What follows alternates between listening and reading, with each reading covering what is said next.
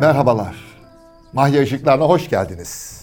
Yine bir Ramazan akşamında, bir Ramazan sohbetinde sizlerle birlikteyiz. Bu akşamki öykümüz Haliç'in kıyısında başlıyor. Aynalık Hava Kasrı'nın tam önündeyiz. Kapısı karşımızda duruyor. Ha yıl 1830.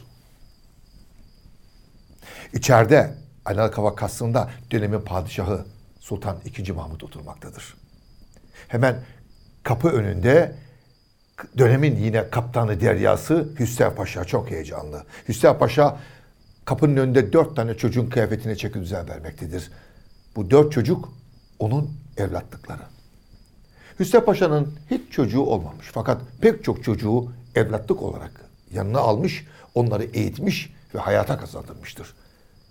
Dört çocuğun yakasını, kıyafetini, saçlarını, her şeyini düzeltiyor. Birazdan onları ikinci Mahmut'a takdim edecek. Bu dört çocuk Avrupa'ya eğitim almaya giden ilk öğrencilerimiz olacaklar. Ve onun izni o gün ikinci Mahmut tarafından alınacak. Dört çocuğun dördü de çok heyecanlı elbette. O fotoğrafta sol başta gördüğünüz İbrahim Ethem. Yanındaki Hüseyin Rıfkı. Onun yanındaki Abdüllatif ve diğer baştaki Ahmet. İzin çıkıyor ve bu dört çocuğumuz eğitim almak üzere Paris'e gönderiliyor. Dördü de çok güzel eğitim alıyorlar. Fakat o sol baştaki çocuk İbrahim Ethem. Onun üstünde biraz duralım. Maden eğitim alıyor. Ülkemize maden konusunda ilk uzman olarak geri dönüyor. Birbirinden güzel çalışmalar yapıyor. Ve işte biz Avrupa'da eğitim alan, ilk kez eğitim alan o çocuklarımızdan biri olan İbrahim Ethem'in oğlunu da yine Paris'te görüyoruz yıllar sonra. Paris'tedir ve hukuk eğitim almaktadır. Osman Hamdi Bey. Evet. Tabii hepinizin çok iyi bildiği tanıdığı ressam. Ressam Osman Hamdi Bey. Müzeci. Kadıköy İlk Belediye Başkanı Osman Hamdi Bey. İbrahim Ethem'in oğludur. Hukuk eğitim almak için gidiyor ama Paris'in sanat hayatını görüyor. Hele ki orada iki tane Türk ressam o sırada Paris'te bulunmaktaydı. Şeker Ahmet Paşa ve Süleyman Seyit Efendi.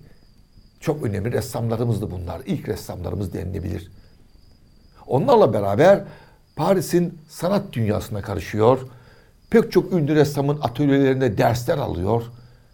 Her ne kadar babası hukukçu olmasını istese de o çok iyi bir ressam oluyor. Sultan Abdülaziz'in yapmış olduğu ziyaret vardır ya 1867 Paris Sanayi Fuarı. İşte o Paris Sanayi Fuarı'nda sergi açan ressamlardan biriydi Osman Hamdi Bey. Eserleri orada sergileniyor. Ülkesine geri döndüğünde çok güzel işler yapıyor. 1881 yılında müze müdürü oluyor. Sonra sonra Sanayi Nefise Mektebi kurulduğunda onun ilk müdürü yine Osman Hamdi Bey'dir. Yani Güzel Sanatlar Akademisi. Ve derken bu güzel insanı 1884 yılında ülkesi için belki de yapacağı en hayırlı işte görüyoruz. Çok güzel şeyler yaptı ama. Tarihi eserlerin korunması, yurt dışında kaçırılmaması konusunda bir nizamname hazırlatıyor ya. İşte o gerçekten pek çok kültür değerimizi hala ülkemizde olmamız olmasının en büyük nedenidir. Büyük bir korumacıydı Osman Hamdi Bey. Osman Hamdi Bey çok hizmet yaptı diyoruz ve şu anda onun tabloları Evet kaplumbağa terbiyecisi en çok bilineni. Pek çok tablosu var dünyanın pek çok müzesinde. Paha biçilemiyor. Paha biçilemiyor tablolarına. Ama gelin onun Osmanlı Bankası'na yazdığı bir mektup okuyayım sizlere. Yıl 1883 yılının 25 Haziranı. Bakalım tablolarına paha biçilemeyen Osman Hamdi Bey ne istemiş?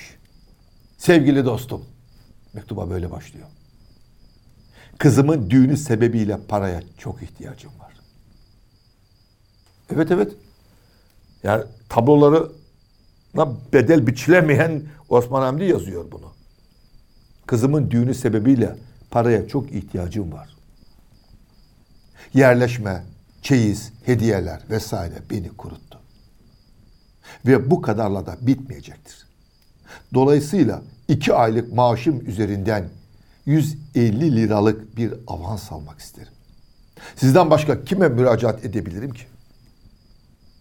Mümkünse sevgili dostum bu küçük meblağı bana avans olarak açtırın. Size minnettar kalırım.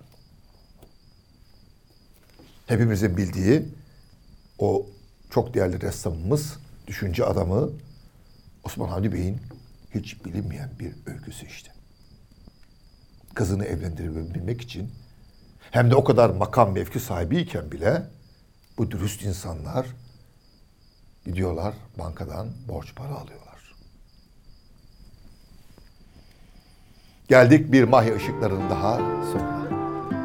Yarın yeniden aynı saatte birlikte olalım. Sürçülisan ettiysem